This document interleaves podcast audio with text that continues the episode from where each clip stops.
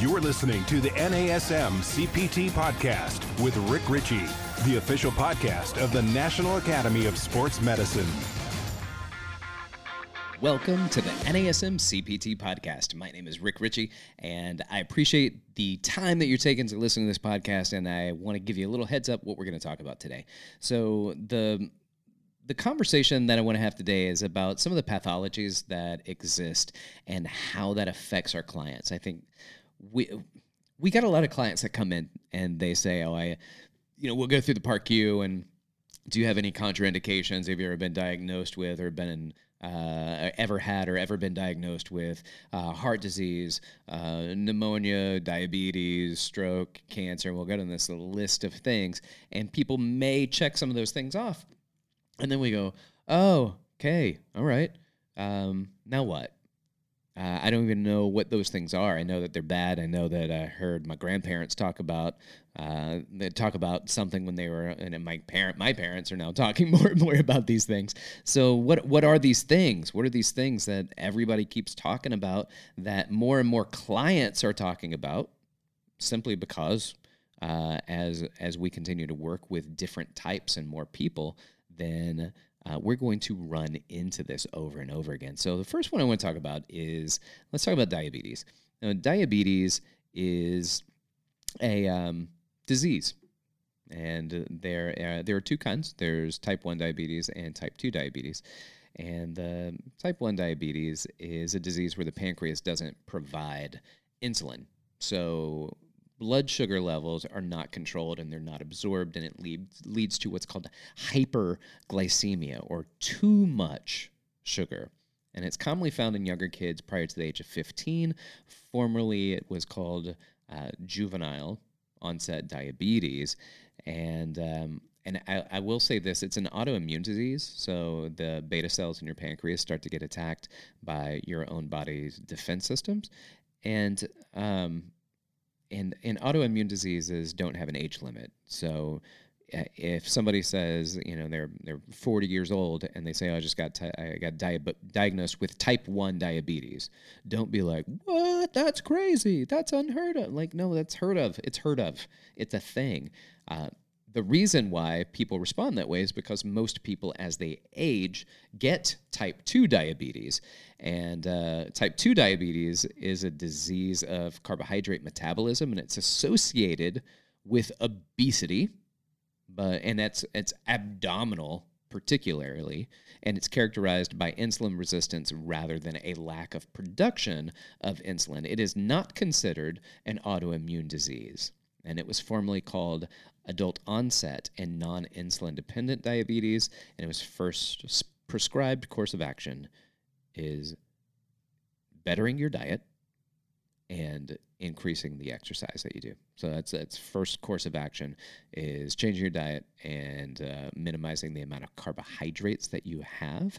And for all of you out there who are um, a, a, calorie is a calorie is a calorie. So you just eat a bunch of carbohydrates. I'm going to tell you to be very careful because that type of um, mindset will get you in trouble in terms of um, a, a, your health and and your ability to um, address these type 2 diabetes situation. When you think about type 2 diabetes, uh, I think I've covered this before. It's a, it's a barking dog. So a barking dog um, is your your body's insulin reaction. And I've got a little dog at home. His name's Rocky, and I come to the door. He just yaps, yaps, yaps, yaps, yaps. It comes in the door, and I come come in. And he's really excited to see me. And he barks and he barks and he wags his tail, and then I walk out the door. And I come back in and I see him, and he wags and he wags and he jumps and he jumps and he wags. And I walk out the door and I come back in. And then if I keep doing that, uh, it doesn't take long before Rocky's like, "This is really not that interesting anymore." And um, that's what insulin is like. As you as you put carbohydrates into your system uh, insulin's really happy and it's happy to see you and it's happy to take all that sugar and shunt it into your muscles and then save that um, as muscle glycogen and get it out of your bloodstream. Uh, but you keep presenting the sugars then your insulin is going to get tired of helping you. And that's that's kind of what um, I think is a good example of, of how you can look at type 2 diabetes. Uh, 90% of diabetes cases are type 2. Now, that's a lot. And most of those are, in fact, due to uh, lifestyle issues that, that need to be modified, like the amount of carbohydrates in the diet. And I'm not just saying sugars in the diet, I'm talking about carbohydrates just in general. But yes, sugars will get you there a lot faster just because the immediate demand for insulin to work. 6% of the US population has diabetes. Over a million new cases are reported every year, and this number is expected to double in the next 15 to 20 years. So, not a great outlook on that. And it's the seventh leading cause of death each year in the United States. There are complications that go along with it um, kidney disease, um, retinopathy, so eye issues. And uh, I was diagnosed two years ago with type 2 diabetes, and um, and I'm I'm not necessarily the picture of what you would think of with type 2 diabetes, relatively healthy, uh, regular exerciser, and um, certainly a, a, a, pretty good diet compared to the majority of the population. So it is a. Um, it was a, a moment for me when I realized that for a long time, and I'm teaching ex- exercise science courses, and I'm saying, you know, eat right and exercise, and you're not going to get type 2 diabetes. Eat right and exercise, you're not going to get type 2 diabetes. Uh, and then I got type 2 diabetes.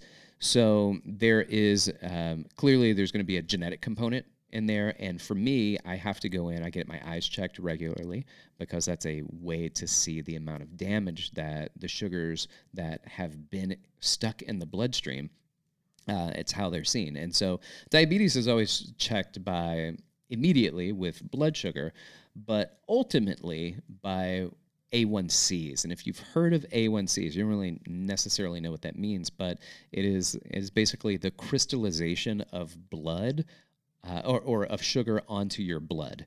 And um, if if there's a lot, it's basically a three month period. Over a three month period of time, um, your A1Cs are going to change. So I remember I went in and I after my diagnosis and uh, I was like, no, it was just Halloween, and I was taxing my kids Halloween candy. So like that, that's probably just it. And they were like, no, I, I promise you, it has nothing to do with just Halloween and just eating that candy. But over the last three months, it has been elevated. So usually they look at anything over the number seven for your A1Cs will be a uh, diagnosis of diabetes type 2, and a number of six is going to be what's called um, a, a pre-diagnosis, so pre-diabetes, and at five, it's still something to be very, very aware of.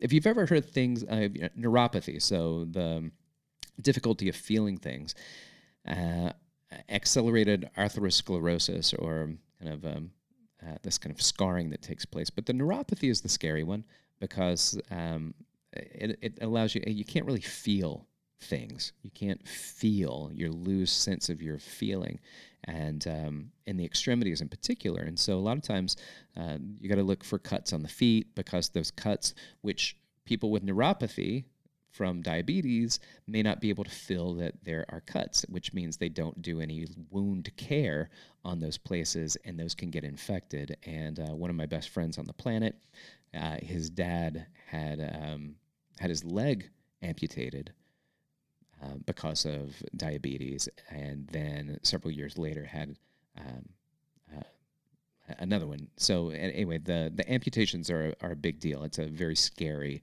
um, consideration to to look at, and that's why. Um, sometimes there are associations of limb loss with diabetes, and it's because of the neuropathy and the inability to to take care of wounds because they don't feel it. They don't know that there there's a wound. So, what about programming protocols for people with diabetes? And I'm going to say it's going to be like low impact activities, uh, generally associated with the the obese and sedentary uh, clientele. So, for people like me, high impact, let's go high intensity interval training. But for most people, you're looking at things like cycling and walking, and you can add elliptical, you put rower in there, but just low impact activities, four to seven days a week. So, we're not playing around. Like this is your medicine. Your exercise is your medicine and you got to take it. Just take your medicine. Um, so let's get the uh, the intensity up somewhere between 50 and then up to 90% of your max heart rate. Start in stage one, but certainly you can advance people to stages two and three for their cardio. And um, let's get your get your numbers up 20 to 60 minutes in duration of your exercise. And I would suggest trying to get between 150 to 200 minutes a weekend. So uh, you just divvy that up however you can divvy it up, but get get 150 to 200 minutes a weekend. Same thing with all your assessments: push, pull, overhead squat assessment, single leg squat assessment. Um, single leg balance just just checking in on all the kind of other assessments that we put into place with them and then flexibility uh, you can do the whole flexibility continuum fo- foam rolling static stretching active stretching be careful with the foam rolling for people with neuropathy so you be super careful with that so if somebody doesn't feel the damage that's being done then you got to be really really careful with them um, resistance training, one to three sets, 10 to 15 reps, two to three days out of the week. Phases one and two of the OPT model, you can progress up, but that might be something where you want to kind of keep most of your attention in. And so, you got to make sure that your client has an appropriate footwear and uh, have a client or physician check their feet for blisters or abnormal wearing patterns in their shoes because those are really important things that we're going to look at for people with diabetes. Um, advise a client or a class participant if they're doing classes to keep a high glycemic snack available especially for people with type 1 diabetes. Type 2 diabetes that may be a much much uh, less concern uh, going hypoglycemic. And then um, you know use use that foam rolling only with a physician's clearance and avoid excessive reactive training like plyometric training and HIIT training for these clients. Doesn't mean you can't do it, just avoid them uh, being excessive with it. All right, let's move on to hypertension. It's uh, commonly known as high blood pressure. Hypertension is defined by the pressure reading that's greater than 140 over 90 millimeters of mercury. So pre hypertension, 135 over 85 normal is 120 over 80, even though normal is starting to be questioned as um, concernably high in that pre-hypertension phase. So that's something that's still being debated. So right now, let's just look at 120 over 80 as being, uh, you know, normal and okay, and pre-hypertension 135 over 85. Risk factors for hypertension: smoking, a high-fat diet, and um, excessive weight. Hypertension itself is a risk factor and it's got comorbidities for stroke, cardiovascular disease, chronic heart failure, kidney failure, and diabetes. So, hypertension is a risk factor for all of these other things. And 50 million people are diagnosed each year with hypertension, and there's ample evidence that exercise can have a significant impact on lowering elevated blood pressure. Low to moderate cardiorespiratory exercise has been shown to be just as effective as high intensity activities in reducing blood pressure. Encourage compliance because that's really the issue for most people anyway, isn't it? Compliance with exercise. So encourage compliance with an overall plan to reduce blood pressure and include exercise, diet, and weight loss if needed. And this prescribed exercise regime to help with this. So, um, and and by the way, prescription. I'm not talking about prescribing medicine. I'm saying like just looking at what is the prescribed um, exercise that's generally associated with hypertension. So. Uh, encourage compliance with their medication as well. As, um, um, the, the problem with hypertension is that people oftentimes won't take their medicine because they don't feel sick. And it's easy to remember to take medicine when you feel sick, but hypertension doesn't have that response. So you have to be vigilant with, uh, with your medicine. Monitor your heart rate and body position, prone and supine positions, and resistance training should be in seated or standing positions. So, is there anything wrong with lying down? No. Um, you just want to be a little bit more careful with some of those other positions. So consider seated and standing positions more indicated when it comes to people with hypertension. Careful also with a bunch of the like uh, burpees or things that, that are changing your position from a high upright position to a prone facing down position. So using things like stationary cycling, you know, treadmill, rowers, uh, very good three to seven days a week. Starting that stage one cardio, and um, and you can progress up. But, you, but stage one is actually probably a really good one just to stay in, and then you can start peppering in some of the higher intensity stuff. But stage one should likely be a main focus. Thirty to sixty minutes um, is your duration. But again, I'm going to put the same thing on there. People with hypertension, 150 to 120 minutes of uh, exercise, some type of um, cardiorespiratory exercise, and that can be with resistance training. I'm all about resistance training creating a cardiorespiratory effect. So, um, so consider those things.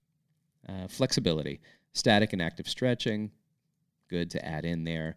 Uh, resistance training, one to three sets, 10 to 20 reps, two to three days a week. Phases one and two, of the OPT model, are going to be good. Uh, tempos should not exceed one second for isometric or concentrics, and that's because the isometric holds really increase the uh, blood pressure. So it increases um, the the pressure within that artery, and you want to minimize that. Special considerations: avoid lifting and heavy lifting and the Valsalva maneuver, which means when you're exercising, breathe normally. Do not let the client over grip or clench, over clench uh, the weights. Modify the tempo to avoid uh, extended isometric and concentric muscle actions, and allow the client to stand up slowly to avoid dizziness. And remember, speaking of slowly, progress your clients slowly. There is no reason to try to jump into the biggest, baddest workouts when you're working with special population. All right, next one coronary artery disease, CAD or ischemic heart disease. Same thing. CAD is almost completely due to the atherosclerotic buildup of plaque in the coronary arteries and the scarring that the plaque causes within the coronary arteries, which shunts blood flow and leads to reduced cardiac performance, fatigue, injury, and or death. Types of CAD, angina pectoris, which I'm a big fan of. I'm a big fan of angina pectoris because it saved my dad's life uh, about 15 uh, plus years ago. Um, who had, it's it's pain, just chest pain, chest pain, and he went to the doctor instead of going with my mom to pick up my younger brother at the Memphis airport to bring him back home to Florence, Alabama. And when he did, um, when he said I'm going to go to the doctor instead because it's very strange, the next day he had a triple bypass uh, surgery. So. Um, Big fan of angina pectoris, saving my dad's life. Thank you. Uh, different types of coronary artery disease. There's heart attack. A heart attack, it's also known as, you may have heard this, it's a weird, funny sounding name, but myocardial infarction. Myocardial infarction, I said that correctly, or an MI. And it's also known as a coronary thrombosis. And, um, and, and, and that's the blockages that can take place in the heart. And then there's heart failure. And uh, if you've ever heard of congestive heart failure that, or congestive heart disease, it's going to be what's taking place. And, and, and that's really when there is a congestion of blood in the heart. So when the heart pumps, it doesn't pump everything out of the atrium or the ventricle. Uh, it doesn't move it through the way it's supposed to and so there's a buildup and it just it's basically like a traffic jam of blood within the heart and it gets congested and then that backflow can be very very damaging so, coronary artery disease accounts for approximately 40% of all deaths annually. 18 million individuals in the US have been diagnosed with CAD, and that doesn't cover the people who haven't been diagnosed. Uh, CAD and stroke have the same risk factors. As a matter of fact, I, I'm I will say that CAD and stroke are the same thing, just in different locations. So if if CAD is a heart attack, then a stroke is a brain attack. So the risk factors are the same, just a different location of attack. Sadly, less than 30% of heart patients and a far lower percentage of women are referred to and participate in cardiac rehabilitation programs. So, for the NASM certified personal trainers, you must have a clear understanding of the client's disease their medications and how it's being used, and most importantly, the upper safe limit of exercise. That's a conversation that needs to be had with the doctor, the physician. So it'd be great if your client can connect you with their physician uh, so that that a conversation can be had. Uh, important. Get a heart rate monitor. Right, that's going to be very important. Get a heart rate monitor. Uh, let's talk about the benefits of exercise, though. So we're very concerned about things, but what are some of the benefits of exercise? And they include uh, they, it lowers the risk of dying. That's a huge one. That's that's why it's number one on my list. Uh, increased exercise tolerance. So for people who are like, oh, I just I haven't exercised in 50 years. Here's the thing, you get better at it. So don't overwhelm yourself. Don't overwhelm your clients with exercise, and then they're going to get more tolerant of the exercise. They increase muscle strength uh, the reduce in angina and heart failure symptoms, improved uh, psychological status, physiological status, and there's a social adjustment that takes place as well. So then there's a sense of pride and empowerment that goes along with it. So it's very exciting to, to think about those things. Um, and we're looking at a very similar thing uh, with your exercise, working large muscles with activities using cycling, walking, treadmill, rowers, three days a week at least uh, cardiorespiratory intensity, look at stage one of the cardio training. Talk test is a good form of being able to, to kind of address where they are. Uh, warm ups. Let's get a five to 10 minute warm up, followed by 20 to 40 minutes of exercise, and another five to 10 minute cool down. And then flexibility, static or active, is good. Seated, standing positions are great. Resistance training, one to three sets, 10 to 20 repetitions, two to three days a week, phases one and two of the OPT model. Again, looking at tempos not exceeding one second for the isometric or concentric phases. Right? Use circuit training, uh, peripheral heart action options, which are, are great, which is an upper body, lower body, upper body, lower body, and then special considerations. Be aware that clients may have other diseases to consider. Modify tempo to avoid extended isometric and concentric actions. Avoid Valsalva maneuver. Perform exercises seated or standing, and then progress slowly. Progress slowly. All right. Um, I would love to add. Look, I, all right, I'm going to do it. I'm going to do it. So uh, I know we're over time right now, but let me just highlight some of the things. Let me talk about cancer for a moment. So, cancer or a malignant tumor or a neoplasm uh, is a poorly differentiated mass of cells that can spread to other tissues and sites in the body. So, poorly differentiated means that cell hasn't made up its mind as to whether or not you, have heard of stem cells, and stem cells can can turn into whatever is needed, um, and the which means they are differentiated. This is a lung, and this is a heart, and and it turns into that. So, um, a, a, cancer doesn't differentiate well. So it's not a lung, and it's not a heart, and it's not a epithelial, and so there there are problems with differentiation. The suffix oma right? Um, it means a tumor, but it does not indicate whether or not it's malignant or benign. So if you have um, concerns, then then that's a conversation to have with a doctor. But there are two terms that always indicate malignancy, and that is a sarcoma, and that's a cancer of connective tissue, and there's a carcinoma, which is a cancer of the epithelial tissue. And those two, uh, at least to my knowledge, are always going to indicate malignancy. So here's some interesting things about cancer. It's the second leading cause of death in the United States, with more than uh, uh, one half million deaths annually. It's been estimated that American men have about a 44% probability, and women a 38% probability of developing cancer in their lifetime. A variety of studies have shown the positive benefits of exercise in the treatment of cancer, including improved aerobic and muscular fitness, retention of lean body mass, less fatigued, improved quality of life, and a positive mood and self concept the NASM certified personal trainer. You got to have the knowledge and appreciation for the varied and adverse effects of medical treatments that could take place with those, those that have cancer. And those treatments could be radiation, they could be chemotherapy, any number of treatments. And to be able to understand that and understand what your clients are going through. Um, with as much empathy as you can. It's not something that you can truly understand unless you've been through it, but trying to empathize with it as much as possible and understand the effect that that's going to have exercise is important during the recovery. uh, and it provides reduced cellular risk and improved exercise tolerance, and it increases activities of daily living.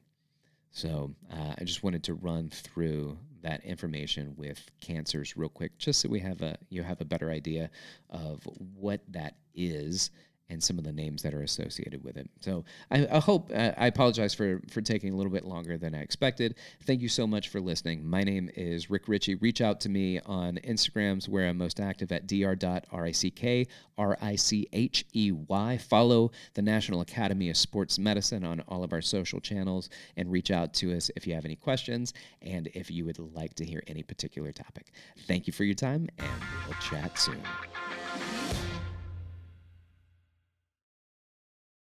As a thank you for listening to the NASM CPT podcast, I've got a special offer for you 20% off of any NASM order.